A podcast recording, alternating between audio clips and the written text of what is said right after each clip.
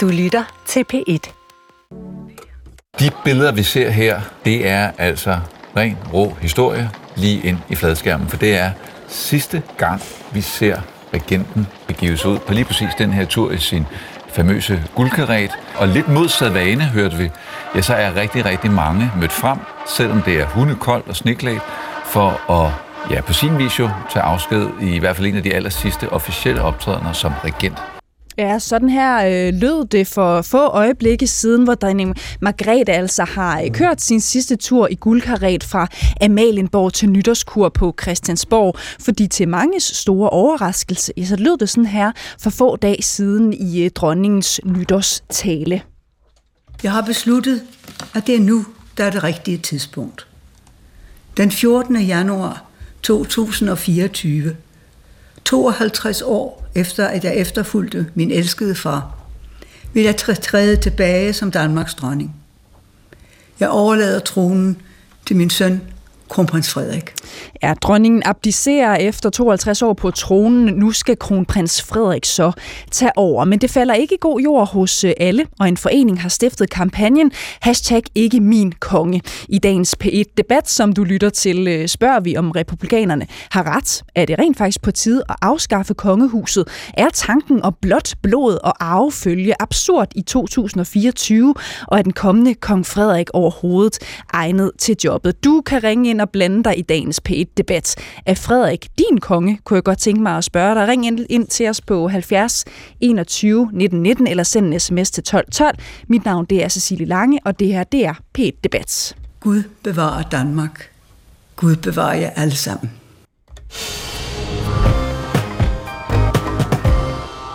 Mads Bondo Dydensborg, velkommen til dig. Mange tak. Du er medlem af Det Radikale Venstre, og så er du også republikaner, sådan i dansk sammenhæng. Ja, det er korrekt. Klart og tydeligt, ikke? Jo. Du siger, du synes, det er lidt underligt, at så mange danskere fuldstændig falder i svime over stort set hvad som helst, der kommer ud af kongehuset. Fordi faktum er, som du siger, dronningen, Pingo, kronprins Frederik, og alle de andre, de er udelukkende sidder på tronen, fordi deres forfædre og mødre vandt den store bandekrig for lige omkring 1000 år siden. Ja. Hvad betyder det? Ja, først så vil jeg starte med at sige, at jeg er jo ikke historiker, så I får ikke sådan en historisk korrekt forelæggelse af det her, men realiteten er jo, at de mennesker, der har magten i kongehuset i dag, har den i kraft af, at de på et tidspunkt var dem, der, som at sige, havde den største kæp. Altså dem, som tiltvang sig magten og voldsmonopolet i det daværende samfund. Om det så udspringer, og på et eller andet tidspunkt går man så over til at kalde det fyrstedømmer og så videre og så videre, og ud af det udspringer både den oldenburgske og den, jeg kan ikke engang sige det rigtigt, men altså den slægt, som kongehuset sidder med nu. Men går man tilbage, så er det jo sådan set bare en videreførelse af nogle konflikter, der i dag vil minde om det, vi kalder bandekrigene, altså hvor forskellige grupperinger slås om terræn og territorier. Og altså det er sådan en slags moderne loyal to familie, er det det, du siger, Mads Bondo Dydensborg? Ja, du ved ikke, om jeg vil kalde kongehuset moderne. Altså for mig at se, at kongehuset er relativt umoderne. Og det er der, du sætter foden ned. Ja, okay. Men og det tror jeg jo også dem, der er tilhængere af kongehuset, er glade for, at de er. Men det er en forlængelse af en loyal til familie. Altså hvis vi lod loyal til familier og nogle andre bander i Danmark føre de kampe, de gerne ville have, og satte os tilbage og lod dem varetage magtmonopolerne i 1000 år og indordne os dem, så ville de ende nogenlunde det samme sted, som kongehuset er det. Ja, nu skal vi jo huske at sige, at kongefamilien i hvert fald inden for de senere par år har holdt sig inden for lovens rammer. Ikke? Selvfølgelig. Sammenligningen i øvrigt holder ikke. Der er gået 1000 år, det er godt, siger. Det er godt. Prøv lige at høre, mange danskere, hvis vi også lige skal tage det seriøst, ikke, har jo været ret triste, måske meget forståeligt i forbindelse med dronningens abdikation. Mange blev meget chokeret og overrasket over, at det skete lige præcis ved den her nytårstale. Blev du også ked af det? Kan du fornemme den der tristhed blandt befolkningen? Ja, selvfølgelig kan jeg fornemme tristheden blandt befolkningen. Selvom jeg er republikaner, kan jeg stadigvæk være empatisk. Jeg forstår sådan set godt, hvad det er, der er tiltrækkende ved systemet hos rigtig mange danskere. Jeg blev ikke personligt selv ked af det. Hvis jeg blev ked af noget i forbindelse med applikationen, så er jeg sådan set, synes, den kommer for sent. Det vil jeg gerne vende tilbage til senere, ja. Hvis det er. Og det kan vi sagtens finde tiden til. Jeg ved jo også, at du mener, at det ligger ligesom i ordet at være republikaner, altså at vi skal afskaffe kongehuset, finde på noget andet. Hvorfor egentlig? Nu bruger du faktisk en præmis, som du ikke køber? Ja, altså, jeg synes, det er vigtigt, at hele statsapparatet, inklusiv statsoverhovedet, er demokratisk valgt og demokratisk forankret og styret i det fællesskab, som vi i øvrigt har her i Danmark, som er... Danmark er et af de mest demokratiske lande i verden, men vi halter efter på det her punkt. Så det er ikke sådan set formålet med i sig selv at afskaffe kongehuset. Formålet er at få en demokratisk kontrol og styring med de mennesker, som besidder de poster, vi snakker om. Så kongehuset må sådan set godt bestå. Der skal bare indføres en eller anden form for model, som så gør, at vi demokratisk som danskere har valgt dem alle sammen. Ja, altså det var en måde at arbejde med det på. Jeg er egentlig ikke så løsningsorienteret for så vidt det her, fordi det er noget, som... Det er jo altid skrevet i en debat, ikke? Ja. Det vil være kræve noget... Det vil være noget, der kræver, at vi får en langvarig debat om, hvordan vi gerne vil skrue det sammen. Mm. Men dronningen eller regenten i Danmark er stort set i dag ceremoniel. Og det er egentlig ikke nogen dårlig model. Altså, der er ligesom to overordnede modeller, man kan tale om i samfundet. Man kan have den ceremonielle og den faktiske magt i den samme person. Det er sådan noget, som vi for eksempel har i USA. Eller man kan have den ceremonielle og den faktiske magt delt. Mm. Og der er store fordele faktisk ved at dele dem, og det vil jeg gerne videreføre på en eller anden måde. Ja. Sådan bare lige for at skære det helt ud i pap, ikke? Hvad er grunden til, at du ikke ønsker... Det er jo et kongehus, vi har været vant til i mange hundrede år. Det fungerer fint. Der er stor opbakning. De er meget populære i samfundet. Hvad er egentlig årsagen til, at du ikke ønsker kongehuset, monarkiet, i den sammensætning, som vi ser i dag? Det er jeg demokrat. Jeg ønsker, at det fællesskab, vi har her i landet, det er styret demokratisk, og at vi har demokratisk indflydelse på, hvem der besidder de poster, der er i samfundet. Har kongehuset ikke enorm værdi i forhold til at samle danskerne, sammenhængskraften, handelsfremstød, markedsføringsværdi rundt omkring ude i verden? Har kongehuset ikke enorm værdi på den front? Det er jo sådan, at de fleste fællesskaber, vi har, der har de fælles fortællinger ret stor værdi, og på den måde har kongehuset også en stor værdi som fælles fortælling. Jeg mener ikke, at det påvist, at kongehuset har nogen stor værdi i forhold til erhvervsfremstød eller nogle andre ting og sager. Det er ikke sådan, at de republikker og så videre, vi øvrigt kan sammenligne os med, klarer os væsentligt dårligere på det punkt. Mm. Du ville ikke blive ked af det, hvis kongehuset var fortid i morgen? Det er helt urealistisk at forestille sig, at kongehuset var fortid i morgen. Men jeg ville ikke blive ked af det, hvis vi for eksempel valgte at sige, at Frederik var den sidste regent i Danmark. Vil du blive ked af det, Mikkel Bjørn, kongehusordfører for Dansk Folkeparti, hvis vi sagde, at Frederik blev den sidste regent i Danmark? Jeg ville blive meget ked af det, hvis det endte med, at vi ikke længere havde et kongehus, og jeg tror også, Danmark ville tabe utrolig meget på det. Altså både en følelse af at have en fælles historie, en fælles identitet. Altså kongehuset er jo på mange måder en del af vores DNA som folk. Det er noget af det, der er med til at binde os sammen. Det er en del af vores forståelse af, hvem vi er som danskere, og det trækker jo på utrolig mange ting. Altså H.C. Andersens eventyr, og litteraturen og alle mulige andre ting. Og jeg tror, det er vigtigt, at vi har nogle fælles traditioner og institutioner, som er med til at binde os sammen. Og jeg synes, at den her sang om, at kongehuset er antidemokratisk, jeg synes i virkeligheden, det er en meget teoretisk og falsk forståelse af, hvad demokrati er. Fordi at kigger du på sådan, hvad skal man sige, objektive parametre for de mest velfungerende demokratier i verden, jamen så er det faktisk de skandinaviske monarkier, der er de mest velfungerende demokratier overhovedet. Mm. Så derfor giver det kun mening at tale om, at kongehuset er antidemokratisk, hvis ens forståelse af demokrati er sådan en teoretisk forståelse af, hvordan demokrati er, som ikke har i mente de forudsætninger, som skaber og gøder jorden for et velfungerende demokrati, nemlig en fællesskabsfølelse internt i folket, og nogle institutioner, som akkumulerer den fælles erfaring, vi har som folk. Ja, og en ting er jo, hvordan vores demokratier, for eksempel i Norden, ser ud. De er stærke, det ved vi jo sådan set godt, men anerkender du, at det i sig selv ikke er demokratisk, at nogen nedarver særlige rettigheder, privilegier, rigdom i øvrigt også? Det kommer igen meget an på... Jamen gør det altså? Er det demokratisk? Det kommer helt an på, om ens forståelse af demokrati er teoretisk, eller har rod i den konkrete virkelighed. For i den konkrete virkelighed, der er det helt afgørende, at vi har en følelse af at høre sammen. Og det forudsætter nogle institutioner herunder kongehuset og folkekirken og nogle fælles fortællinger, myter, ritualer, alle de her ting, som er med til at give os en fællesskabsfølelse i Danmark. Uden det, jamen så er der ikke noget demokrati.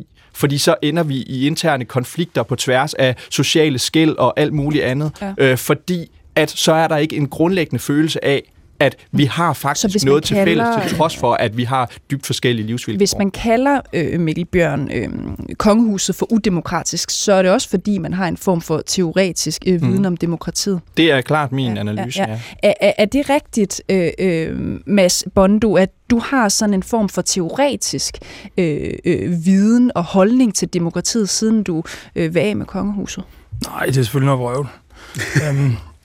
Selvfølgelig har jeg en teoretisk viden, men jeg har sandelig også en praktisk, og det er jo ikke korrekt, når Mikkel fremhæver, og det er jo reelt det, han gør, at det kun er de skandinaviske demokratier med konger, der kan fungere på den måde. Vi kan jo bare kigge på lande som Tyskland og Frankrig, der fungerer aldeles glimrende og har fantastisk stærke fællesskabsfortællinger og et meget, meget udviklet demokrati. Men vi har jo et godt og stærkt demokrati sådan set i Danmark, ikke? Så hvad er problemet egentlig så at stille sig frem og råbe, det er udemokratisk, når demokratiet fungerer i Danmark? Det er jo udemokratisk, det er indiskutabelt, det er faktuelt. Men har vi demokrati i Danmark? Vi har et konstitutionelt monarki. Vi har et velfungerende demokrati til og med statsministeren. Jamen, problemet er, at vi har personer i det her land, som nedarver privilegier, som nedarver positioner, som giver adgang til penge, indflydelse, prestige, magt osv. Og det er jo ikke kun kongehuset, vi snakker om direkte. Vi kan jo også kigge på sådan noget som magtudredningen tilbage på 00'erne, og denne her bog, der kom for et par år siden med sociologer, der fortæller, hvordan at, de netværk, der organiseres omkring kongen, blandt andet i ordens- og rangsystemet, har enorm indflydelse på, hvordan vores samfund egentlig bliver drevet. Og hvorfor er det et problem? Det er da et problem, at positioner med styrke og magt, som vedrører os alle sammen, ikke er demokratisk styret. Hvorfor er det et problem? Fordi at det giver os de ideelle betingelser for at udvikle det samfund, vi har. Hvis vi skal kigge direkte på det, så kan man for eksempel, det bliver tit fremhævet af royalister, at dronningen er repræsentant for Danmark, for eksempel i møde med udlandet. Og der kan man jo se, at det er jo interessant, at vi i den position, på grund af den måde systemet skruer sammen på, ofte har en person, som ligger meget, meget langt fra danskerne i øvrigt. Det kan man spørge sig selv allerede der, om det er en god repræsentant, når det vedkommende for eksempel ikke aldersmæssigt svarer til, om man så må sige, medianen, men næsten altid på grund af den her forsinkelse i troneoverdragelserne, ender med at være en person i bedste oldemors-alderen. Det kunne også godt være et problem, hvis man endelig vil tillægge det, at vi har en repræsentation til udlandet en vis værdi. Okay, hvilken alder er så den reelle, bare lige ser med? Altså, hvad for en alder er så den ideelle alder for, at udlandet kan spejle sig i... Den ideelle alder vil være en person, der på en eller anden måde afspejler de værdier, den tid, vi lever i Danmark. Og det gør ikke... vedkommende. Nej, det er altså nu vil jeg meget nødt til noget negativt med regenten som person i sig selv. Men på den måde, systemet er skruet sammen, så vil det typisk være en ældre person, der sidder i den her stilling. Og det er problematisk? Ja, plus det er også et problem, at det er en person, som udspringer, som man siger, overklassen. Hvis vi havde en demokratisk proces omkring det, så ville ideen om, eller sandsynligheden for, at vi ville forvalte en person, som mere repræsenterede de værdierne på tværs af befolkningen bliver højere. Lige en kort bemærkning. Først for dig, Nikolaj Bøgh. Velkommen til. Du er rådmand på Frederiksberg. Det er du for Det Konservative Folkeparti. Så er du royalist selvfølgelig, også med stort R, ikke? Når du hører nogle af de pointer her, som kommer fra Mads, du også står i studiet med, radikale venstre og republikaner, ikke? Hvad tænker du så? Så tænker jeg, at der er mange misforståelser i det. Altså nu kom Mads med sådan lidt nogle tågede betragtninger om monarkiets historie og hvorfor vi har det osv. osv. Men grunden til, at vi har et monarki, det er jo helt konkret, fordi det står i vores grundlov. Og hvis man mener, at monarkiet er udemokratisk, så må man jo også mene, at grundloven er udemokratisk. Men det mener jeg jo ikke, at den er. Og jeg mener ikke, der på nogen måde er et modsætningsforhold mellem demokrati og monarki. Tværtimod har det jo, man kan sige, navnlig i de sidste 75-100 år, har det jo udviklet sig til en enormt frugtbart samspil mellem de folkevalgte og dem, der har arvet deres position i toppen af samfundet. Så derfor så synes jeg, at den der modsætning er enormt kunstig, og det der med, at man skal stemme sig til alt muligt, det er jo ikke nødvendigvis den demokratiopfattelse, vi har her i landet. Altså, vi har jo også domstole, for eksempel, som vi heller ikke stemmer om. Det gør man i USA, kunne man jo også gøre, men det tror jeg ikke ret mange danskere ville synes var den rigtige måde at gøre det på. Mads Bondo Dydensborg har jo også nogle pointer, som handler om, at det måske sig selv ikke er super demokratisk eller hensigtsmæssigt sådan i en international kontekst, at repræsentanten, det øverste hoved, altså dronning Margrethe, som vi har haft i 52 år, er både ældre og kommer fra overklassen. Er det rigtigt? Nej, det er bestemt ikke rigtigt. Altså, det som er det helt særlige ved monarkiet, det er jo, at det binder vores historie sammen. Det er en gylden tråd, der går gennem hele vores historie og samler alle vores erfaringer, kan man sige, som folk og som land. Og det er et utroligt stærkt kort, både internt i forhold til at skabe sammenhængskraft, i forhold til at skabe identifikation i det danske folk, men det er også en meget, meget stærk kort at komme med i udlandet, og det ved vi jo også. Det er der masser af eksempler på. Jeg går ikke selv så meget op det der med eksportfremstød osv. osv., men det der med, at man har et monarki, der har 1000 års legitimitet, det er meget, meget stærkt i forhold til alle mulige. Det misunder mange lande os, der ikke, desværre ikke har det mere. Okay. Lad os byde velkommen til den næste panelist. Det er dig, Anders Stjernholm. Velkommen til. Du er komiker, du er formand for Artistisk Selskab, og så er du republikaner. En, der til gengæld måske går lidt op i det der med fremstød, markedsføring på den internationale scene. Det er dig i hvert fald på den måde. Du synes, det er mærkeligt, at der ikke er nogen, der lige har regnet efter, tjekket ud, om det rent faktisk har så stor værdi, altså når Mary rejser med ud, eller kronprins Frederik er ude med dansk erhverv, eller hvad har vi ellers? Hvad er det, du undrer dig over? Okay, ja, den detalje. Ja, det irriterer mig stadigvæk, at det er et argument, der bliver fyret frem og tilbage i debatten, uden nogen har regnet efter. Mads var også inde på det. Vi køber ikke den her fortælling om, at det skulle være pengene værd. Slet ikke i en verden, hvor folk bliver mere og mere uddannet og mere og mere, skal vi sige, demokratiske bevidst, så er det næppe god PR, at vores land stadig har en udemokratisk institution. Det er sikkert meget fint, hvis du vil sælge porcelæn til kinesiske pensionister, men ikke hvis du vil sælge software til millennials. Mm. Altså, den fortælling fortjener ikke at være med i debatten, også fordi det jo fra et principielt synspunkt bør være ligegyldigt, om de er pengene værd eller ej. Okay. Mener du, at de er pengene værd? Nej. Anders Stjernholm, du siger, at de mennesker, der skal repræsentere danskerne ude i verden, for eksempel, de skal simpelthen være folkevalgte. Alt andet giver ikke mening. Ja da. Hvorfor det? Fordi jeg er demokrat. Altså for at holde den lige så simpel, som Mads også gjorde. Selvfølgelig.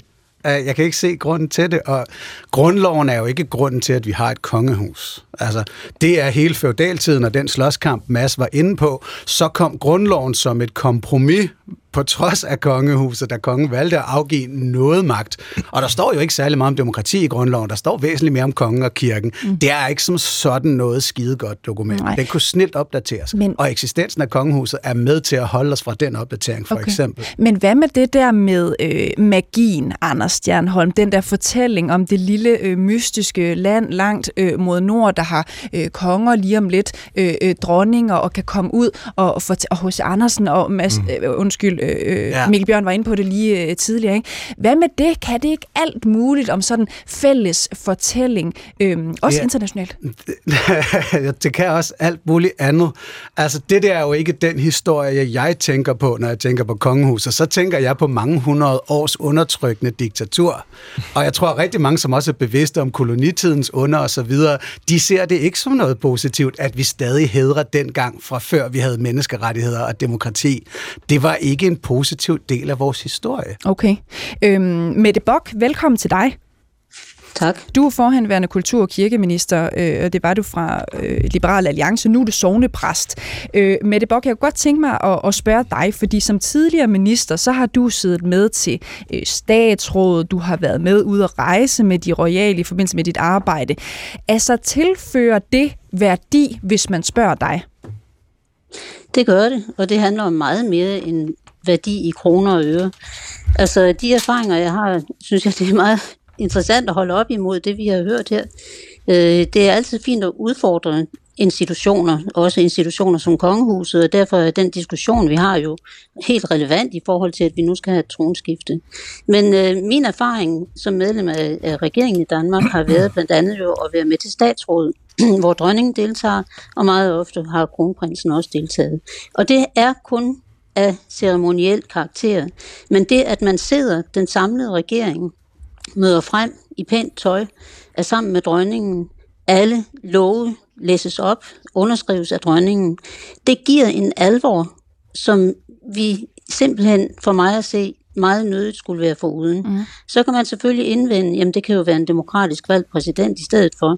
Men sådan en vil typisk være en tidligere statsminister, og så skulle man have en Mogens Lykketoft eller en Helle Thorning-Schmidt til at sidde for bordenden, som har været tidligere politisk kollega til de ministre, der sidder i regeringen. Ja. der giver den distance, der er til et kongehus, noget helt andet, og det giver en eftertænksomhed, og det giver en alvor, at det her med at lave love, det er ikke bare noget, der skal have et gummistempel, det er faktisk noget, vi skal tænke os om, fordi det berører rigtig mange mennesker. Det er den ene ting, den ene erfaring, jeg har. Den anden erfaring, som taler ind i den diskussion, der har været indtil nu, det er jo det med repræsentationen i udlandet. Og jeg må bare sige, at det handler simpelthen om, at de rejser, jeg har været på, og jeg har rejst rigtig meget, både som folketingspolitiker og som minister, at der er rejser, hvor der er repræsentation for kongehuset.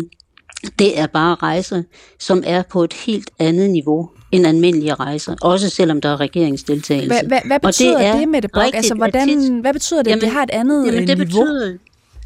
Det betyder jo, at det ikke kun handler om eksportfremstød og økonomisk gevinst for Danmark. Det handler også om kulturmøder. Det handler om møder mellem historier.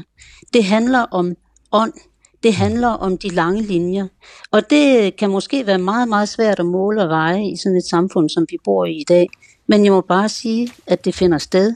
Og det er meget tydeligt at mærke, når man er på de rejser, hvor der er royal repræsentation. Men jeg vil lige sige en sidste ting til argumentet om, at vores kongelige jo ikke er demokratisk valgt og ikke har rod i vores demokrati. Det er jo rigtigt nok, men vi må samtidig konstatere, når vi kender vores historie, at vores folkevalg jo alligevel har grebet ind på tidspunkter, hvor det har set ud som om, at nu er der noget, der er ved at gå galt. Ja. Altså, vi fik en tronfølgelov, som gjorde, at vi kunne få Margrethe som vores dronning på et tidspunkt. Det fik vi i 1953, fordi man kunne se, at her var der altså et eller andet, der var ved at gå galt. Okay. Så vores kongehus er jo ikke fuldstændig hægtet af demokratisk kontrol overhovedet. Mette Bock, jeg vil lige spørge dig ind til noget, fordi nu hørte vi også lige fra Anders Stjernholm, formand for Artistisk Selskab, komiker og republikaner, ikke? Han siger, at det der med monarkiet og fortællingen om kongehuset, det er jo altså ikke rosenrødt alle steder i verden. Der er masser af lande, der har været undertrykt af monarkier. Har du aldrig oplevet det, altså, at der er nogen, der har kigget... Og også det her land, tilføjer Anders Stjernholm. Kan du slet ikke genkende det der billede af, at det ikke er alle, der har en positiv opfattelse af kongehuset, der kommer spangulerende der og alt muligt mere værd end alle os andre? Altså personligt har jeg ikke mødt, og det kan jo selvfølgelig være, fordi jeg har været på de rejser, som jeg har været på, der har jeg ikke mødt det. Men jeg vil sige igen, hvis man kigger på det historisk, der har været tonsvis af folkevalgte præsidenter, som har udøvet det mest forfærdelige regime i forhold til de mennesker, der har boet i deres lande. Og vi kan da bare se helt aktuelt på, hvad vi har rundt omkring i verden, som er folkevalgte. Så den sammenligning, synes jeg simpelthen ikke kan stå på mål. Okay. Mette Bock er med os på en forbindelse, som sagt. Det er jo dejligt, vi har en linje til en, som rent faktisk har prøvet at sidde sammen med dronningen og medlemmer af kongehuset, skrevet under på ting og været på rejser og så videre, ikke? Henrik Qvortrup, inden jeg lige byder velkommen til dig, så synes jeg lige, vi skal høre fra en lytter, der har ringet ind til os. Det er Jytte, som har ringet på 70 21 19 19. Velkommen til dig, Jytte. Det ser ud, som om du ringer fra Tønder. Er det rigtigt? Korrekt, ja. Ja. Jytte, hvad tænker du om det hele? Nu der er jo igen diskussion om, hvorvidt vi bare skulle tage at lukke det der kongehus nu, hvor dronningen alligevel abdicerer. Jeg mener, det vil stabilisere siddende kraft, der sidder ovenover vores regeringer, som ellers bestemmer. Og så tænker jeg på, Putin er oprindeligt folkevalgt, og Trump var folkevalgt, og sådan kunne vi jo blive ved. Så nej, jeg synes... Jytte, jeg skal sige til dig, at lyden den er simpelthen så dårlig på dig. Måske er det noget med al sneen at gøre, men kan du ikke lige prøve at komme lidt tættere på et vindue, og så opsummerer jeg lige. Altså bare lige, for vi er med. Du siger det der med, at man er folkevalgt, det er jo ikke altid en blåstempling. Bare se på Putin og alle mulige andre. Mener du dermed, at du har ikke noget behov for, at vores kongelige skal være folkevalgte? Nej, det har jeg ikke noget. Men i øvrigt hørte jeg, at det var over 70% af danskerne, det hørte jeg i radioen eller fjernsynet den anden dag, som gik ind for kongedømmet. Så der er jo et flertal, der går ind for det. Så Så hvis de bliver folkevalgt, så tror jeg, at de vil blive valgt igen.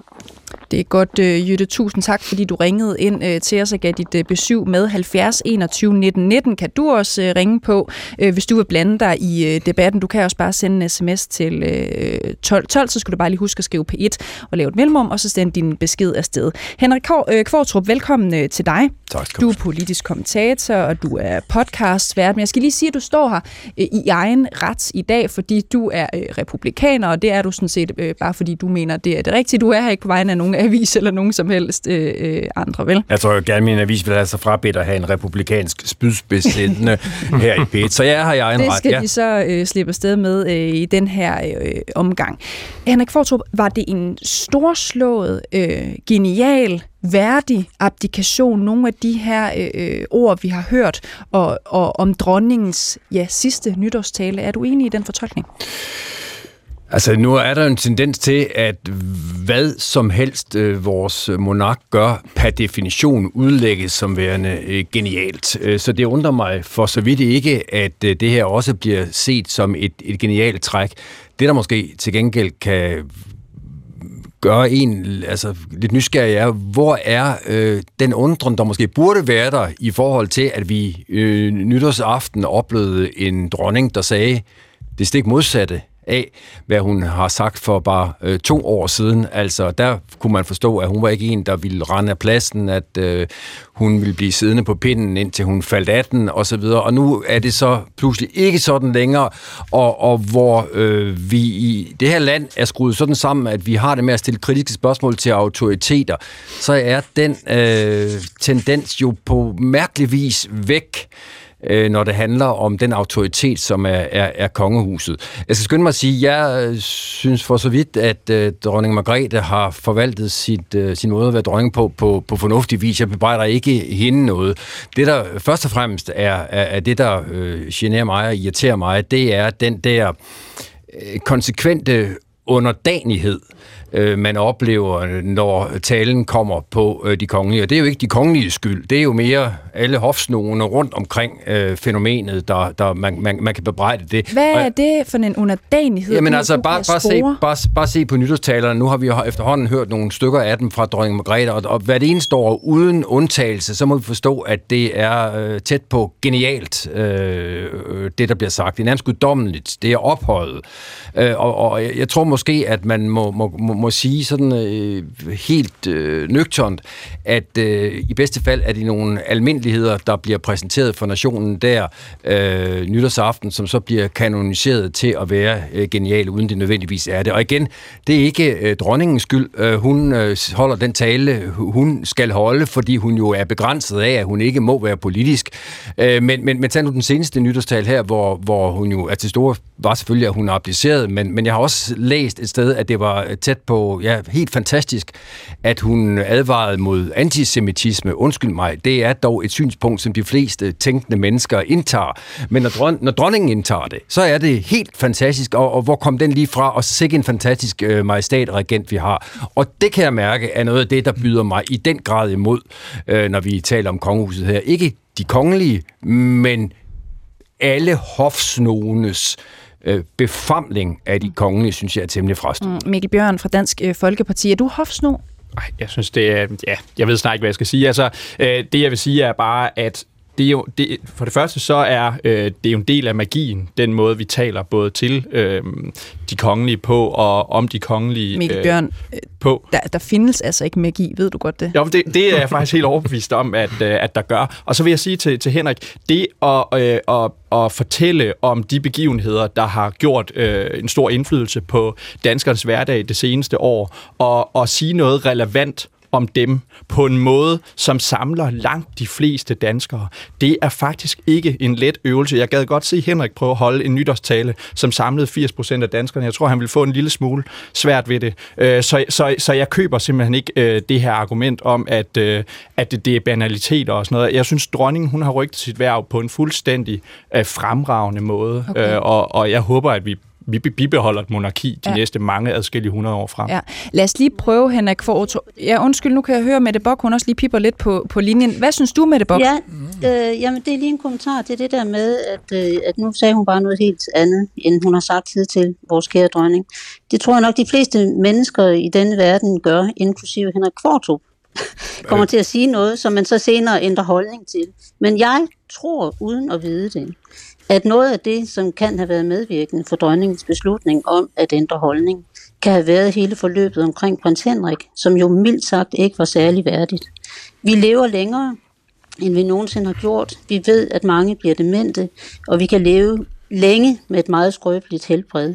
Og jeg tænker, at den forfærdelige og smertelige erfaring, der var omkring forløbet med prins Henrik, kan have været, jeg ved det jo ikke, men jeg tænker, at det kan have været medvirkende.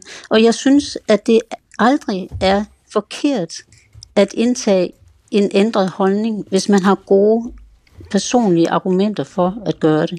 Og det er jeg bestemt ikke i stand til at udelukke, at der også har været i det her tilfælde. Ja. Og det betyder netop, at der er en værdighed knyttet til det. Ja. Og det er ikke bare et spørgsmål, som når vi taler politik, at der skal vi holde folk op på, at de sagde noget, og så mente de noget andet, og så gør de noget andet. Det skal vi selvfølgelig, selvom der også der kan være gode argumenter for at skifte holdning. Mette Bock, forhenværende kultur- og kirkeminister, nu sognepræst. Det er jo ikke noget sladderprogram, det her, så undskyld mit næste spørgsmål, men jeg er faktisk måske uden at ophøje mig selv som en af de journalister, Henrik Qvortrup efterlyser, men jeg er da en af dem, der undrer mig over, hvorfor det her sker netop nu, når dronningen altså for ganske få år siden har sagt, at nærmest det hendes position jo var et kald fra Gud. Hvorfor det her så sker netop nu, at hun så alligevel abdicerer? Jeg har også bidt mærke i, at der jo har været en del palaver omkring kronprins Frederik. Der har faktisk været ret mange vedholdende rygter om en affære nede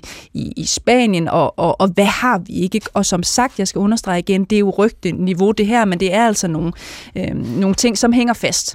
Der har også været... Jamen, jeg tror, du skal længere tilbage. Okay. Altså, jeg tror, vi skal tilbage til forløbet omkring prins Henrik. Og så har der været forberedelser igennem de senere år, som vi nu kan se, når vi kigger tilbage. Altså alt det der med fratagelsen af prins Joachims børns titler og alle de her ting. Så jeg tror, det er en beslutning, der har været modne. Men du ved det ikke, og jeg ved det ikke. Men det er bare for at prøve at finde en forklaring på, at dronningen har skiftet holdning på det her punkt. Okay. Lad os lige prøve at sende den rundt til panelet, fordi nu bliver der markeret flere steder i studiet. Vi starter lige hos dig, Henrik Qvortrup. Ja, jeg vil bare sige til Mette Bock, Mette, selvfølgelig må man skifte holdning. Det har vi alle sammen gjort, og så er vi også blevet udfordret på det. Det, der sådan set var min pointe, var, at jeg savner, at majestaten bliver udfordret på, at hun jo fuldstændig skifter holdning her. Og det er sådan set bare i forlængelse af et andet hovedsynspunkt, jeg har, at de kongelige er på mærkværdig vis unddraget den der bevågenhed og kritiske tilgang, som alle andre autoriteter i det her samfund er omgået med. Så det holder altså ikke helt det her med, at de ikke må skifte holdning. Selvfølgelig må de gerne det. Og må jeg så ikke bare lige tilføje, at det forekommer mig også, at dronningen ved at abdicere, altså træde tilbage i utide, faktisk trækker luften ud af et centralt argument fra mange royalisters side, nemlig det, at her er der ikke tale om et almindeligt job, man kan vælge til eller fra. Her er der tale om en pligt, som er lagt ned over en person, i det her tilfælde dronning Margrethe. Og i det øjeblik, dronningen vælger at sige, nu vil jeg ikke mere, og der kan være nok så mange gode grunde til det. Måske har du ret i det med prins Henrik, måske skyldes det turen til Frederiks tur til Madrid. Jeg ved det heller ikke. Men ved at vælge det her job fra, så udhuler hun jo argumentet, som jeg ofte hører fremført fra monarkister, at det her ikke er et job som alle andre jobs. Ja, lad os lige prøve at få en reaktion fra dig, Nikolaj Bøgh, rådmand på Frederiksberg for Det Konservative Folkeparti. Værsgo. Jamen altså, nu er der jo flere ting i spil her. Altså det, for det første det her med, at Henrik Qvortrup taler om den her, at der er sådan en stor erbødighed omkring kongehuset og så videre. Det synes jeg jo er fuldstændig berettiget, og det skal der være. Og det ligger jo i rollen, altså at man er statsoverhoved, og der skal selvfølgelig være en respekt omkring det embede. Og dertil kommer jo, at de er født ind i det, og de kan ikke tage til genmæle, så derfor skal man selvfølgelig behandle det med stor respekt. Hvor har du egentlig det fra, at de ikke kan tage til genmæle? Det er et ofte fremført synspunkt. Jeg har aldrig set noget sted, at de kongelige ikke kan tage til genmæle. Det er faktisk sket flere gange, at de har vridset af journalister. Det er vel også en slags genmæle, Nikolaj Bøgh? Jo, men i almindelighed, så kan man sige, at de har snævre grænser for, hvad de kan udtrykke af synspunkter. De kan altså godt tage til genmæle, ikke? Ja, det kan de selvfølgelig i et vist omfang, men grundlæggende, så har de en mere indskrænket ytringsfrihed, end vi andre. Så er der det her med... Ja, det tror jeg er selvpålagt, ikke? Altså, jo, det er selvpålagt, men det handler jo også om respekten for institutionen, så derfor synes jeg sådan set også, at det er ganske fornuftigt, at de har grænser for, hvad de vil sige til sådan nogen som dig. Men i forhold til det her med dronningens beslutning om at abdicere, så er jeg jo ikke i tvivl om, at det er en beslutning, hun har truffet ud fra meget tungtvejende overvejelser, ikke bare af hensyn til sig selv eller hensyn til familien, men af hensyn til landet. Hun har uden tvivl vurderet, at det var det bedste for landet, formentlig primært på grund af hendes helbredssituation. Og der, hvor jeg sådan set kan give Henrik Qvortrup en lille smule ret, det er jo, at vi skal jo selvfølgelig være opmærksom på, at det her, det er jo ikke en præcedens, der sådan skal etablere sig, fordi det er monarkiets natur, at man er født ind i det, og at det er for livstid. Altså det handler om pligt, og det handler sådan set også om, det handler om skæbne, kan man sige, at man er født til at påtage sig en opgave på vegne af os alle sammen, som man ikke sådan, man kan ikke sige det op, ligesom et almindeligt job på pension. Men det har majestæten så følt, at det var hun nødt til i forhold til den helbredssituation, hun havde, og det må vi respektere. Der er ingen tvivl om, at i forhold til, som vi kender majestæten, og de meget grundige overvejelser, hun altid har givet udtryk for omkring, hvad er det for en rolle, hun udfylder, og hvad er det for en rolle, monarkiet har i samfundet, så ligger der tungtvejende overvejelser bag, og det må vi tage udgangspunkt i, at det er det rigtige valg, hun har truffet for landet. Mm. Og når dronning Margrethe den anden har truffet den her beslutning, så træffer hun jo altså også beslutningen om, at det er kronprins Frederik, der skal tage over. Han bliver landets kommende konge lige her om ganske få uger. Er det bedste for Danmark? Står Danmark et bedre sted efter den 14. januar end før? Nej, altså vi står ikke noget bedre sted. Altså jeg har jo været meget begejstret sted. Det tror jeg heller ikke. Vi står et andet sted. Altså jeg har jo været meget, meget begejstret for Hendes Majestæt Dronningens regeringstid, og den måde, hun har forvaltet embedet på. Det synes jeg har været i særklasse fremragende. Og noget af det, som hun jo virkelig har evnet, det er jo netop det der med at få en meget tydelig og velfungerende arbejdsdeling med demokratiet i forhold til, vi talte om før. Altså hun, de repræsenterer de folkevalgte, og dem, der har arvet tronen, de repræsenterer hver noget særligt, som indgår i det system, der er vores som danskere, og det har hun gjort på fremragende og forbilledlig vis. Kronprins Frederik, han vil selvfølgelig forvalte embedet på en anden måde. Han er en anden person, han har andre interesser, han er en anden personlighed. Det bliver noget andet, men jeg tror ikke, det bliver fint, men jeg tror ikke, det bliver bedre, fordi at majestæten har gjort det så strålende, som hun nu har, og det vil hun også kunne have gjort i nogle år endnu. Det er jeg helt sikker på. Mads Bondo Dydensborg, medlem af Det Radikale Venstre, så er du republikaner. Ikke? Nu har du stået og lyttet med lidt. Du nævnte jo også tidligere i programmet, at du om ikke andet mener, at dronningen har abdiceret for sent. Hvad mener du med det? Ja, det er korrekt, og det vil jeg faktisk gerne kommentere på, men jeg vil godt lige gøre et par betragtninger omkring den debat, vi lige har haft de sidste par minutter. Jeg synes, det er meget sjovt, det her med, at, og igen, uden at kritisere nogen af de personer, der er medlem af kongehuset lige nu, det er meget sjovt, de roller, vi har der, at så snart, om jeg så må sige, et hvert fornuftigt menneske ville finde, der var anledning til måske at have en eller anden form for kritisk tænkning omkring det, så går undskyldningerne og forklaringerne i gang med det samme. Vi ser det med Mette Bock, der bevæger sig ud af alle mulige spekulative grene for at forsvare den ændring, vi har set, som Hvordan gør hun det? Ja, det var hendes fortællinger om prins Henrik og alt muligt andet, som hun blander ind i nogle andre beslutninger. Vi ser det hos Nikolaj og så videre, så videre. Der er faktisk et ord for det, venner, og det hedder kognitiv dissonans. Og det vil jeg bare lige sige, at det føles nogle gange som om, at royalisterne her i landet har en stor kollektiv dissonans, for så vidt angår kongehuset. Så blev jeg også talt, jeg synes, det er ret overraskende at komme ind og høre et folketingsmedlem reelt tror på magi, selvom det selvfølgelig forklarer en del, kan man sige. Men jeg vil bare sige, at den magi er altså nogle gange ret lavpraktisk. Nu har jeg mødt dronning Margrethe personligt et par gange, og der skal man altså være forberedt på, at når man ikke regnes blandt dem, der kender etiketten, så får man simpelthen udleveret en manuel for, hvordan man skal optræde og gebære sig og tale til og håndtere og give hånd og bukke osv. Så denne her bødighed og denne her, der er omkring hele det der, den er altså relativ, og magien, den er sådan relativt skemalagt, og det er jo en del af baggrunden for Kongehuset. Det er et stort kollektivt teater, og de er virkelig gode til at varetage det. Men lige ved den der kritiske tænkning, fordi det synes jeg faktisk er lidt spændende. Nu hørte du også lige for kort tid siden fra Nikolaj Bøgh fra Det Konservative Folkeparti, at han jo sådan set mener, i hvert fald i lavpraktisk, så har medlemmer af Kongehuset en lille smule indskrænket ytringsfrihed. Er du enig i det? Nej, selvfølgelig har de ikke det. De kan sige fuldstændig hvad som helst de vil. De kommer bare til at leve med konsekvenserne på linje med os andre. Og det, som det menes, når de siger, at Kongehuset har indskrænket ytringsfrihed, det hænger sådan set meget godt sammen med det, vi snakker, eller jeg talte om lige før. Hvis de skulle vinde på at sige noget, det er så trækkeligt tosset, så vil de jo bryde den her kollektive kognitive dissonans, eller de vil bryde magien, for nu at blive Mikkels ord der. Og det er en relativt stor bånd at lægge på sig selv, at man skal holde sig inden for rammerne af noget, som 70-80% befolkningen overhovedet ikke må blive stødt af, så samtidig skal lyde klogt osv. osv. Men de har selvfølgelig ingen indskrænkning af ytringsfriheden, det er da ren vrøvl. Okay, Mikkel Bjørn fra Dansk Folkeparti, du får lige lov til at svare. Jamen, jeg vil bare svare på det med magien, fordi der er nogle ting, der er større end os selv. Altså, hvad er ægteskabet eksempelvis, hvis det ikke er en form for magi? Hvad er kærlighed? Hvad er Dannebrog? Hvad er salmesangene og den måde, de rører os på en måde, som slet ikke kan forklares ud fra, hvad skal man sige, faktiske termer? Det er for mig i hvert fald en form for magi. Og så ved jeg godt, at folk fra Radikale Venstre, de er så, hvad skal man sige... umagiske. Ja, umagiske, at man slet ikke kan begribe den slags ting i tilværelsen. Altså, det må vi så bære over med. Men jeg vil sige, der er bare nogle ting, altså dronningen, hun...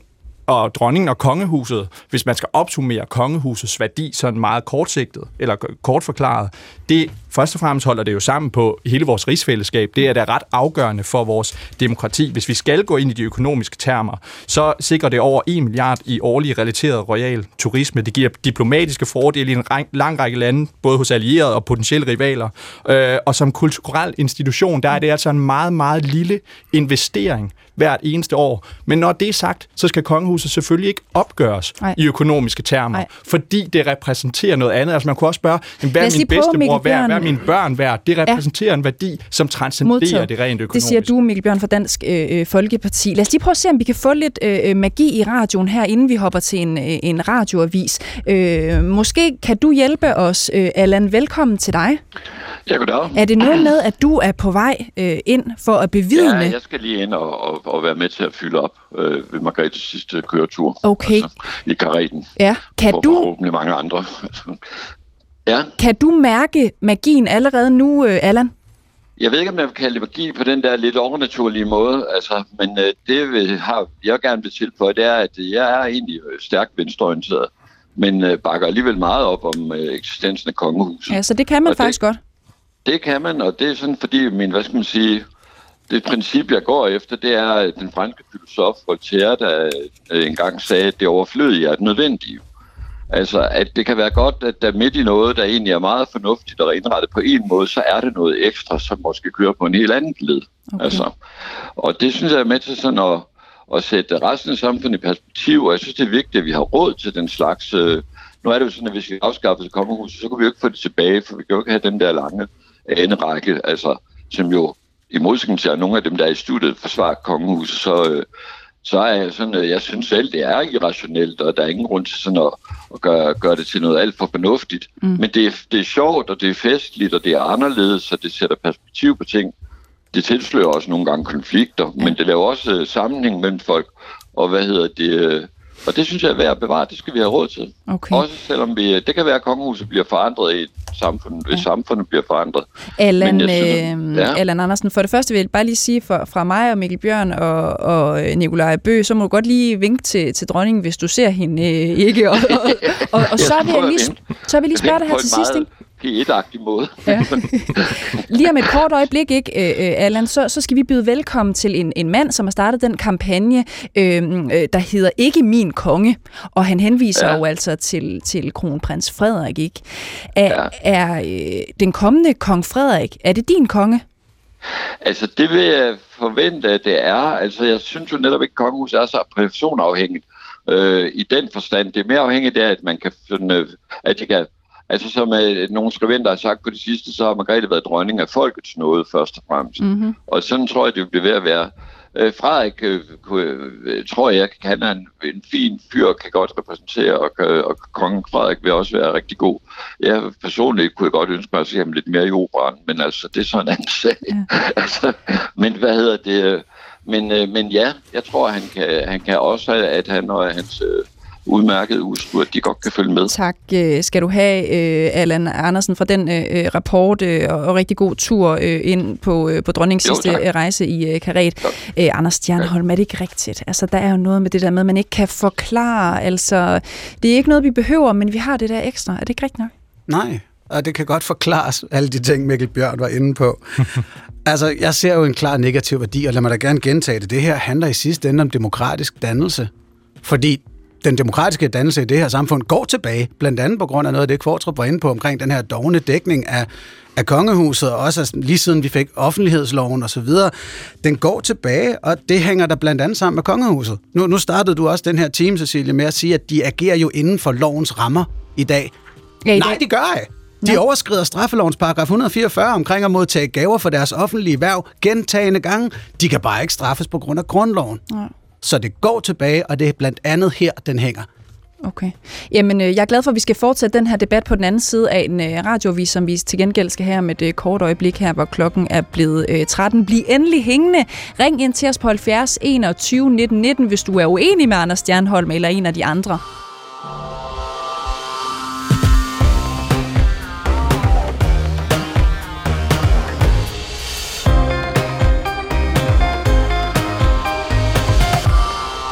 Ja, dronning Margrethe har i dag og for kort tid siden kørt sin sidste tur i guldkaret fra Amalienborg til nytårskur på Christiansborg, fordi til manges store overraskelse, ja, så lød det sådan her for få dage siden i dronningens nytårstale.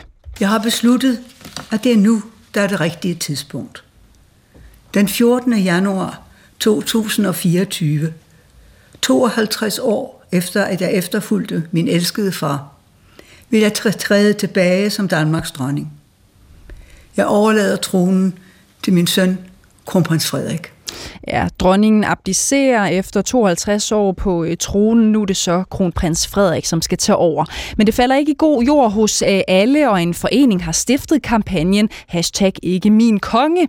I dagens P1 Debat, der spørger vi, om republikanerne har ret. Er det på tide at afskaffe kongehuset? Og er tanken om blot blod og arvefølge absurd i 2024? Så skal vi også snakke om kampagnen #IkkeMinKonge, og hvorvidt den kommende konge, kong Frederik altså, overhovedet er egnet til jobbet. Du kan blande dig i dagens P1-debat. Ring ind til os på 70 21 19 19, eller send en sms til 12 12.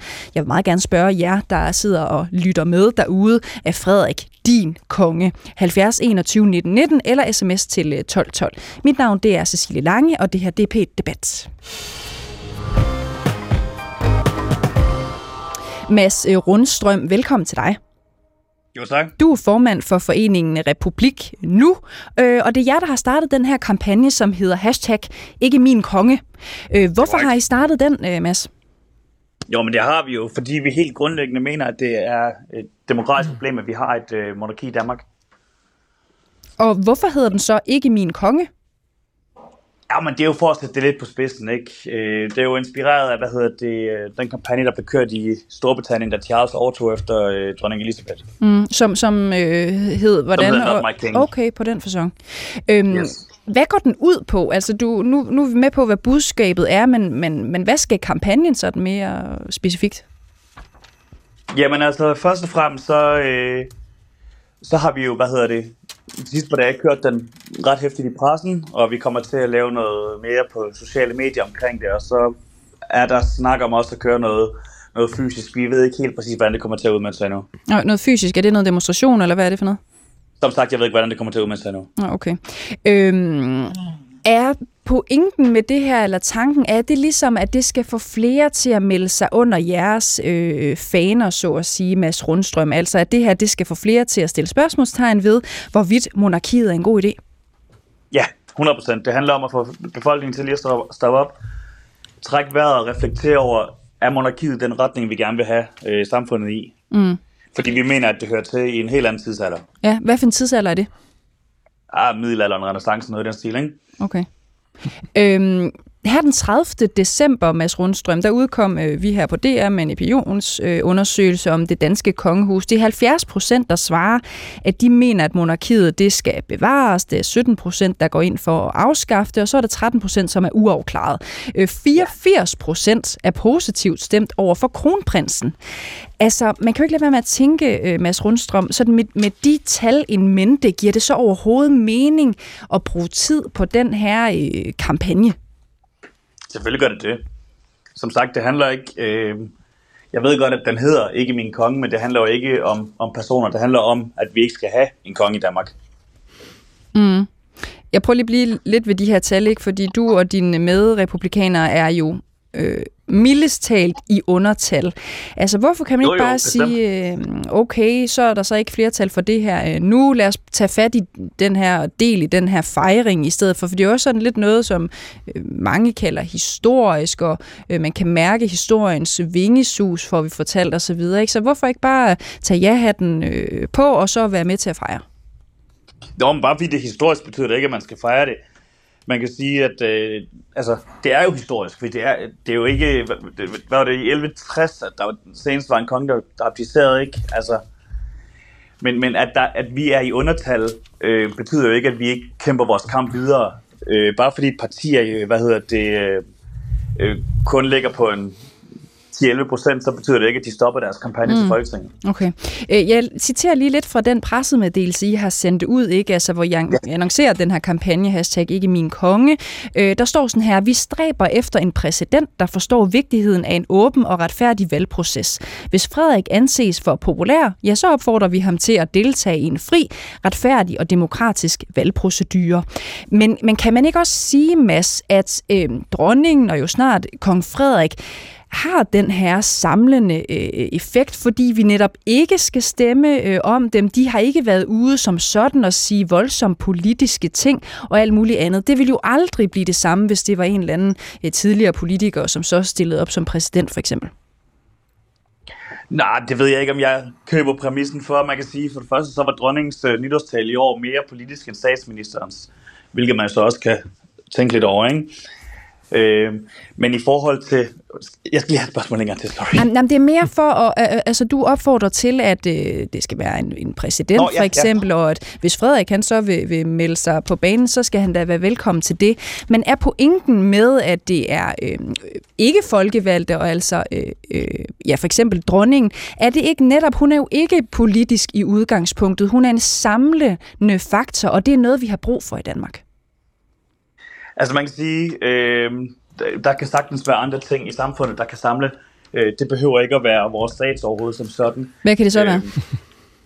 Det kan jo være, man kan jo bare se tilbage på sommeren i 21, eller for den sags skyld sommeren i, 92, hvor vores fodboldlandshold formåede at samle nationen rimelig godt, ikke? Mm.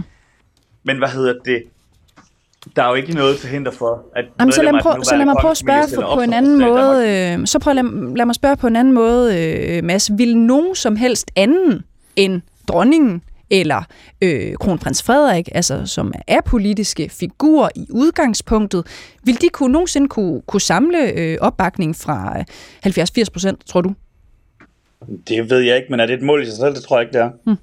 Okay, lad mig prøve at spille det videre til panelet, som står her. Vi har både en markering fra dig, Mikkel Bjørn fra Dansk Folkeparti, kongehusordfører. Nu har du hørt lidt omkring den her kampagne, hashtag Ikke Min Konge. Hvad tænker du om det? Ja, først og fremmest så overrasker det jo ikke, at folk, der altid har været modstandere af monarkiet, laver en ny kampagne, hvor de er modstandere af monarkiet. Det kommer ikke som en stor overraskelse, men jeg synes jo egentlig, det bevidner jo meget fint det, jeg startede med at sige indledningsvis, det her med, at ens forståelse af demokrati, den er grundlæggende meget teoretisk. Altså man anser det for at være mere demokratisk, at vi skal have en præsident, der maksimalt ind i Danmark ender med at have en 20-30% opbakning maksimalt til fordel for det monarkiske statsoverhoved med 70-80% opbakning. Det anser man for at være mere demokratisk. Så er ens forståelse af demokrati jo grundlæggende teoretisk, i stedet for at være rodfæstet i den konkrete virkelighed. Og det er jo grundlæggende det, der synes jeg er fatalt ved den her republikanske argumentation, det er, at den har ikke blik for værdien af monarkiet, også for demokratiet. Og jeg synes jo egentlig, det at være republikaner jo egentlig er at være grundlæggende, altså kulturhistorieløs i en vis udstrækning. Altså det svarer lidt til at sige, jamen skal vi droppe det danske sprog til fordel for Esperanto eller et eller andet sprog? Hvad skal vi med Dannebrog? Vi kunne stemme om, hvad for et flag vi synes var flottest. Vi kan rive siderne ud af salmebogen og lytte til noget på Spotify i stedet for. Der er nogle ting her i tilværelsen, som er givet, og som ikke er noget, vi selv vælger. Og det er faktisk noget af det, der tilfører værdien til de ting. Ja. Hvis vi alle sammen skulle splittes om at stemme og tage del i den beslutning, det er, om de her ting skal repræsenteres, jamen så er det ikke længere den samlende paraply, som de her ting repræsenterer. Ja, Henrik Qvortrup, det er du ikke enig i? Nej, altså må ikke bare i al forsommelighed gerne bede mig frabedt og blive kaldt historieløs, fordi jeg ikke abonnerer på sådan forblommede betragtninger om, at den kommende kong Frederik er, jeg tror, du brugte udtrykket, noget, der er større end os selv. Nej, altså det, jo, og nu så kong Frederik som repræsentant for det. Fint, at du hygger dig med det, Mikkel Bjørn, fint, at du hygger dig med det derude på Frederiksberg, Nikolaj, men altså, vi er nogle stykker, der gerne vil have os frabedt og blive indforskrevet i den der fortælling om, at de her typer er nogen, der ligesom binder os alle sammen. Ja. Fint, at I bliver bundet sammen. Helt enig. Count me out. Okay. Jeg vil også sige, altså, den del af den kristne kultur, der trods alt har ramt mig, er, at vi er alle sammen lige. Det er vi så ikke, når en eller anden lige pludselig er mere værd end os andre. Nej, men det er vi jo så ikke. Nej, det er vi virkelig ikke, når vi har et monopol. Og hvad er problemet ved det? Jamen, lighed. Hvorfor det? Lighed. Jamen. Det er jo også det, artistisk selskab handler om. Vi vil gerne have lighed. Og monarki og folkekirke er det modsat. Vil der være lighed, hvis det bliver en folkevalgt præsident, for eksempel? Langt mere. Men, hvorfor? Fordi den er folkevalgt. Det er da det allerførste. Så har folk reelt set en stemme i, hvem der repræsenterer os. Okay. Nikolaj Bøgh, er det et mål i sig selv, det der med, at der skal være mere lighed, synes du også, når det omfatter kongehuset? Nej, det synes jeg bestemt ikke. Altså det, som jeg interesserer mig for, det er jo fællesskabet. Det er jo at opretholde det nationale fællesskab, og det gør kongehuset jo på forbillede. Men hvordan ved du, at det gør de? Altså hvordan ved du, at kongehuset opretholder det nationale fællesskab? Jamen det ved jeg jo blandt andet fra de tal, som du selv læste op lige for lidt siden, fordi kongehuset er jo ekstremt populært og historisk populært. Så man kan godt sætte lighedstegn mellem opbakning til en royal figur, for eksempel, og så fællesskab. Det kan man i høj grad. Det der med at have et statsoverhoved, som langt hovedparten af befolkningen både bakker op om, og også i stort omfang kan se sig selv i, altså sympatisere med, det synes jeg er en utrolig stor værdi, og det vil aldrig nogensinde kunne opnås med et folkevalgt statsoverhoved. Der vil det jo altid, det vil blive en afdanket politiker, som formentlig maksimalt vil have opbakning fra 50% af befolkningen. Det vil blive Poul Nyrup, eller i maksimalt 50%. Allerbedste fald. Det synes jeg vil være utroligt trist, og det vil gøre, at der blev en konflikt omkring statsoverhovedet, som vi ikke har brug for. Vi har ikke brug for at få flere konflikter i vores land. Ej, det er brug for at få færre, og der samler kongehuset befolkningen. Lad os lige prøve at tage det ret seriøst, Nikolaj Bøgh, det vil jeg godt høre din mening om, Henrik Qvortrup. Er det ikke rigtigt, at hvis for eksempel man gør, som nogen foreslår, at det skal være en præsident, i stedet for, og vedkommende skal være folkevalgt, jamen så bliver det formentlig nogen med en eller anden form for politisk baggrund, og man kan sige, at det er ikke et samlende element, det er splittende. Det vil altid være sådan, at så er det cirka måske 50-50, måske endnu større splittelse i forhold til, hvem bakker rent faktisk op om den her men må jeg så ikke have lov til at give royalisterne en indrømmelse? Tanken om Mogens Lykketoft som præsident forekommer heller ikke mig sådan umiddelbart tillokkende. Så langt vil jeg sådan set godt gå. Men der er bare en ting, der undrer mig i hele den her diskussion, og det er det der evige præsidentargument. Hvor er det egentlig, og jeg lader mig gerne blive klogere, hvor er det egentlig, det står skrevet, at vi skal have en præsident? Hvorfor er det egentlig, at man skal have det her statsoverhoved? Altså, vi kunne vel bare nøjes med at have et folkevalgt folketing og en statsminister. Og så vil jeg bare sige, i forhold til det her med, at der er folkelig opbakning til institutioner, og det i sig selv skulle være det afgørende argument, jamen der er da kun den folkelige opbakning, fordi vi har, og igen en indrømmelse til royalisterne, vi har været så relativt heldige med dem, der på det seneste har personificeret monarkiet, at det ikke har affødt de store ulykker. Men der er jo ikke noget som helst i konstruktionen af institutionen, der gør, at vi er sikret, hvis det nu viser sig, at den kommende konge, for eksempel, viser sig at forvalte det her embede på en ganske forkert, på en ikke god måde. Kan altså, du mistænke, Henrik Qvortrup? Der er jo ingen garantier i den her institution. Kan du mistænke, at den kommende konge kong Frederik ikke kommer til at klare den her opgave lige så godt som den foregående dronning Margrethe? Det aner jeg jo ikke. Jamen, altså, tror du, jamen, der er jo ikke, jeg vil sige det sådan, det jeg sådan hidtil har set fra den kommende kong Frederik, er jo ikke noget, der sådan set stemmer mig i dårligt humør som republikaner. Lad mig udtrykke det på den måde. Hvad betyder det? Jamen, det kunne jo være, at kong Frederik kunne blive den bedste nyhed for republikanerne i Danmark i rigtig mange år. Han ender med at køre kongehuset. Jeg ved det ikke, men det er jo klart, et monarki er jo aldrig stærkere end dem, der står i spidsen for det. Mm. Og det er sådan set det, der er min hovedpointe, at der er intet som helst i konstruktionen her, der sikrer os mod en dårlig person i spidsen af monarkiet. Nej, lad os lige prøve at tage nogle sms'er, så skal jeg nok lige sende ordet rundt til jer forskellige, som markerer. Der er en sms her fra Finn, som skriver ind til os. Monarkiet er en forældet og udemokratisk styreform, at Margrethe mener, at hun har været dronning, i citationstegn, af Guds nåde, af det, der støder mig mest. I øvrigt ville et hvilket som helst ikke-kongeligt statsoverhoved, der omgav sig med så meget pomp og pragt og ceremoniel, som Kongehuset være til grin i hele verden. Med venlig hilsen, Finn Johansen, København. Lad os lige prøve at tage fat i den, Nikolaj Bøgh.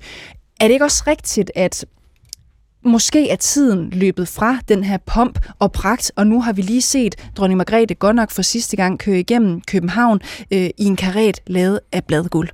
Hold nu op.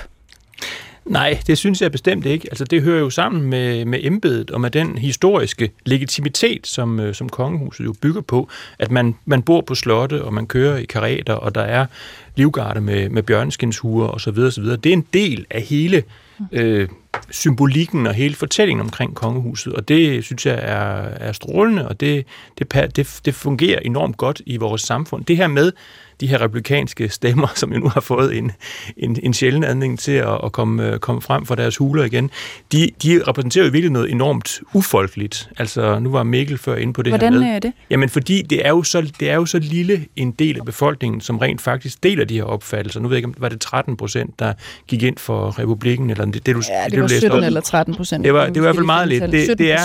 Det er et meget, meget, meget ufolkeligt, marginalt synspunkt, som i virkeligheden er totalt passé, fordi kongehuset er jo bare blevet mere og mere populært. Så hvis man har mindre end 17% opbakning, siger du, Nikolaj Bøgh fra Det Konservative, så skal man måske bare krybe tilbage i sin hule. Nej, jeg synes da godt, vi kan sige det samme om kristendommen i så fald. Vi kan diskutere det, og det er jo også en udmærket anledning til at sætte fokus. Nej, det er jo også en udmærket anledning til at sætte fokus på nogle af de store kvaliteter, som er ved kongehuset. Men jeg synes, det er en diskussion, som er på mange måder passé, og som er enormt ufolkelig, fordi den brede befolkning er tilhænger af monarkiet og føler, at det repræsenterer dem på fornemste vis. Okay, hvad siger du til det, Mads Rundstrøm, formand for Republik Nu og stifter af kampagnen Ikke Min Konge?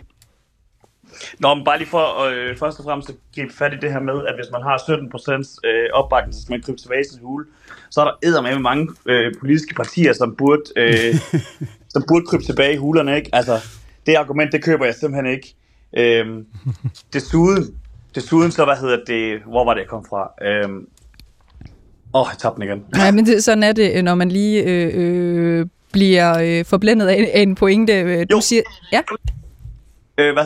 Man kan sige, der er de her 17%, som bakker op om en republik. Der er også de her 13%, som er uafklaret. Så er vi oppe på 30%, hvis man kan få dem med. Så er vi alligevel oppe på næsten en tredjedel af befolkningen. Ja. I øvrigt. Hvordan er spørgsmålet rent faktisk formuleret i den meningsmåling? Okay, så du sætter også spørgsmålstegn ved undersøgelsen? Jeg er faktisk i tvivl om, hvordan det rent faktisk er formuleret. Ja. Jamen, jeg har det ikke lige foran mig, men de plejer at være okay.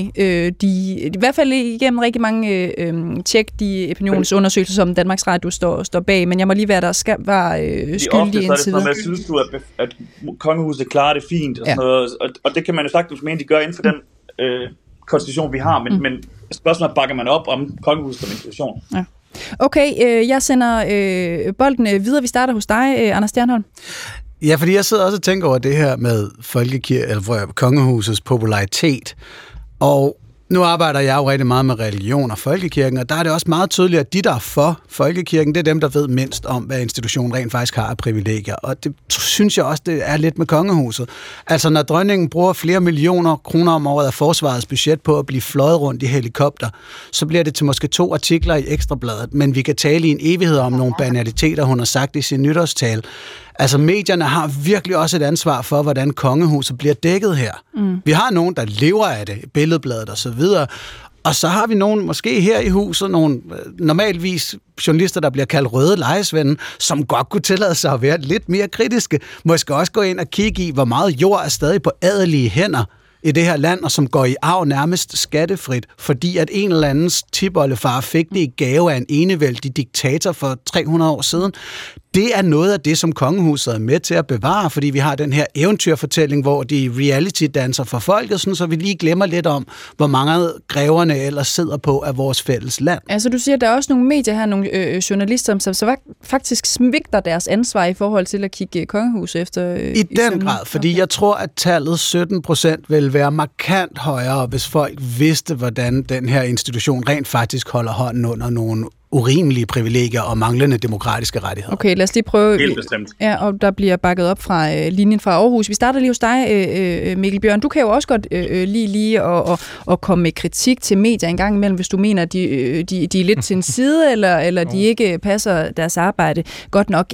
Er det ikke en rigtig god pointe, det der med, at medier og journalister simpelthen fuldstændig er forblændet af dronningen og af kongehuset i det hele taget, at de helt glemmer at kigge efter, hvor der rent faktisk skal være noget snavs? Nej, tværtimod. Hvis jeg skulle kritisere nogle medier for deres dækning af kongehuset, så er det da Ekstrabladet. Men jeg vil sige, i forhold til Anders' argument omkring lighed, det er lighed, det er det, der er målet med afskaffelsen af monarkiet, så er det bare, jeg må spørge, jamen lighed til hvad? Hvad med ligheden til at føle sig repræsenteret? Altså, hvis vi erstatter dronningen eller den kommende konge med en politisk repræsentant, de politiske partier bliver nævnt, og det her med 17% og sådan noget, de politiske partier hævder jo ikke i modsætning til monarkiet at skulle repræsentere hele landet. Altså, kongehuset er rammen om Danmark. Det er de politiske partier ikke. Og derfor synes jeg, at det er en falsk argumentation, fordi der vil ikke være nogen partileder eller politisk repræsentant, der vil kunne samle så stor opbakning, som kongehuset gør i befolkningen. Jeg vil virkelig uddybe det. Kongehuset er rammen om Danmark, ikke de politiske partier. Kongehuset er rammen om den fortælling, der er Danmark. Det er min grundlæggende ikke vores demokrati. Demokratiet er jo, hvad skal man sige, der var et Danmark før grundloven i 1849. Danmark rækker langt kongerige. Danmark rækker langt forud for vedtagelsen af demokratiet. Ikke dermed sagt, at jeg ikke synes, demokratiet var en god opfindelse, men det ændrer ikke på, at demokratiet er ikke Danmark. Demokratiet er noget, der eksisterer i rammen Danmark, og der er monarkiet altså rammen om det billede. Er det rigtigt, Henrik Qvortrup? Jeg synes, det er noget vrøvl, for at være helt ærlig. Altså det, at man vedtog en grundlov i 1849, skruet sammen på en bestemt måde, er jo ikke et argument for, at man ikke kunne bringe den ajour med, hvad man i øvrigt har af værdier anno 2024, skulle jeg mene. Og så i forhold til det der med mediernes, jeg vil gerne sige, boglamhed i forhold til de kongelige, i forhold til det, at de kongelige bliver kanoniseret. Så jeg tror sådan set, at det et langt stykke hen ad vejen hænger sammen med det, vi lige har talt om, nemlig monarkiets popularitet. Altså, der er simpelthen en berøringsangst fra mange medier i forhold til at lægge sig ud med monarkiet, fordi man simpelthen er bange for at støde majoriteten derude. Og jeg anerkender jo, at kongehuset har bred opbakning. Jeg tror i øvrigt også, at det er årsagen til, at der er så mange politikere, der afstår fra at gå ind i den her debat, fordi de ved, at de lægger sig ud med de mange. Og dermed bliver det jo sådan en selvforstærkende fortælling. Fordi ingen tør stille de kritiske spørgsmål, så bliver kongehuset mere og mere populært. Så man kan give et eksempel på en påstand, som har været fremført ekstremt hyppigt her de seneste dage, uden et ledsagende, opklarende, relevant journalistisk spørgsmål, nemlig påstanden om, at dronning Margrethe har gjort det så fantastisk, nærmest genialt, hvor jeg jo synes, det nysgerrige, oplagte journalistiske spørgsmål er, hvad er det egentlig, at hun har gjort? Ja. Altså, bare sådan helt lavpraktisk. Hvad er det egentlig, hun har gjort? Ja, hun har holdt nogle taler, som andre måske har været med til at holde. Hun optræder i nogle ceremonielle sammenhænger og gør det da fornuftigt. Men hvad er det egentlig, der retfærdiggør de der meget, meget store gloser? Ja. Hvor hun nærmest bliver kanoniseret, bliver guddommeligt gjort. Nikolaj Bøgh, hvad er det egentlig, hun har gjort?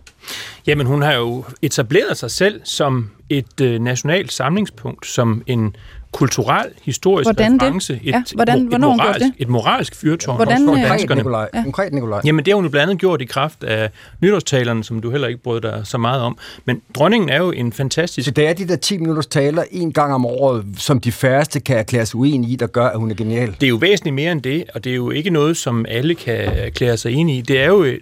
Dronningen er jo en fantastisk sprogbruger, og hun har jo formået at fange tidsånden ud fra sine forudsætninger, den ene gang efter den anden, og give udtryk for noget, der var enormt betydningsmættet for rigtig mange mennesker. Hun har haft nogle meget, meget tydelige bud på, hvad der er, vi som danskere er bundet sammen af. Har man ikke også, Nikolaj Bøgh, set eksempler på det modsatte, ikke? Altså, at hun ikke var med tidsom, for eksempel for et par år siden, hvor hun kom til at sige, at hun var i tvivl om, hvorvidt klimaforandringer var menneskeskabte. Det forsøgte hun så at rette lidt op på igen i dette års nytårstale, men det druknede ligesom lidt i, at hun jo, abdicerede. Er det ikke netop et eksempel på, at hun måske ikke altid har fulgt med tidsånden? Jamen, det er jo, altså, nu er det ikke monarkiets opgave at følge med tidsånden som sådan. Det er jo udtryk. De skal jo først og fremmest stå som en søjle af kontinuitet. Men det var bare det, fordi du fremhævede det. Ja, som altså, men det mener jeg også grundlæggende. Det mener jeg også grundlæggende, at hun har formået at sige nogle ting og fremstå på en måde, som var aktuel for danskerne, og som gjorde, at de havde det her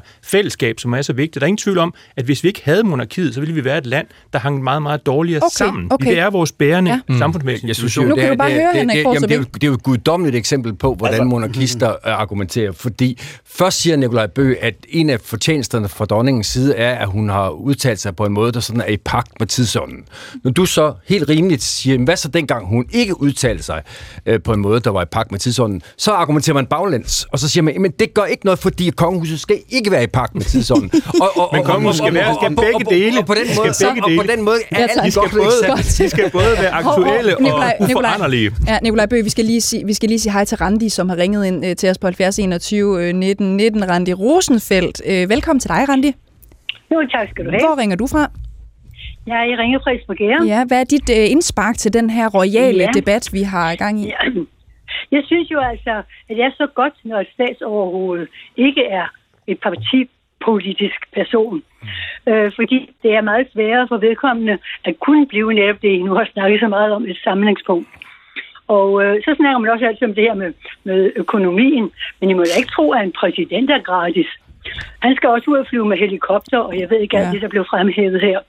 Og sådan, så vil en familie, der pludselig bliver en præsidentfamilie, også være en, der har svært ved at komme til at finde fodslag, fordi de jo ikke er i anførselstegn opdraget til at kunne modstå det store tryk, som det er at være en kongelig familie. Okay. Randi, tusind tak, fordi du ringede ind til os og gav din mening med. Her til sidst, Mikkel Bjørn fra Dansk Folkeparti. Kan du blive mere konkret på, hvad dronningen egentlig har gjort? Ja, det kan jeg sagtens. Altså, prøv at høre, du kan jo kigge til lande som USA. Nu blev Frankrig også nævnt tidligere. Altså, det er lande, hvor der er en kolossal politisk splittelse internt i befolkningen. Og der har vi i Danmark, jeg tror, en institution, monarkiet, folkekirken, mange andre. Ja, de fælles institutioner, der er med til at repræsentere os som folk, det er noget af det, der er med til at gøre, at vi i Danmark har et meget mere velfungerende demokrati, end man har i eksempelvis USA, Frankrig, Tyskland og mange andre lande. Tusind tak for jeres deltagelse, kære panel. Vi kan sige, at hvis tidsplan den holder, så kører dronning Margrethe i guldkaretten lige nu, nærmest, eller også om et par minutter for aller sidste gang, altså fra et nytårstafel som regent. Tusind tak, fordi I lyttede med. Mit navn, det er Cecilie Lange. Om et øjeblik er der genstart. Gå på opdagelse i alle DR's podcast og radioprogrammer. I appen DR Lyd.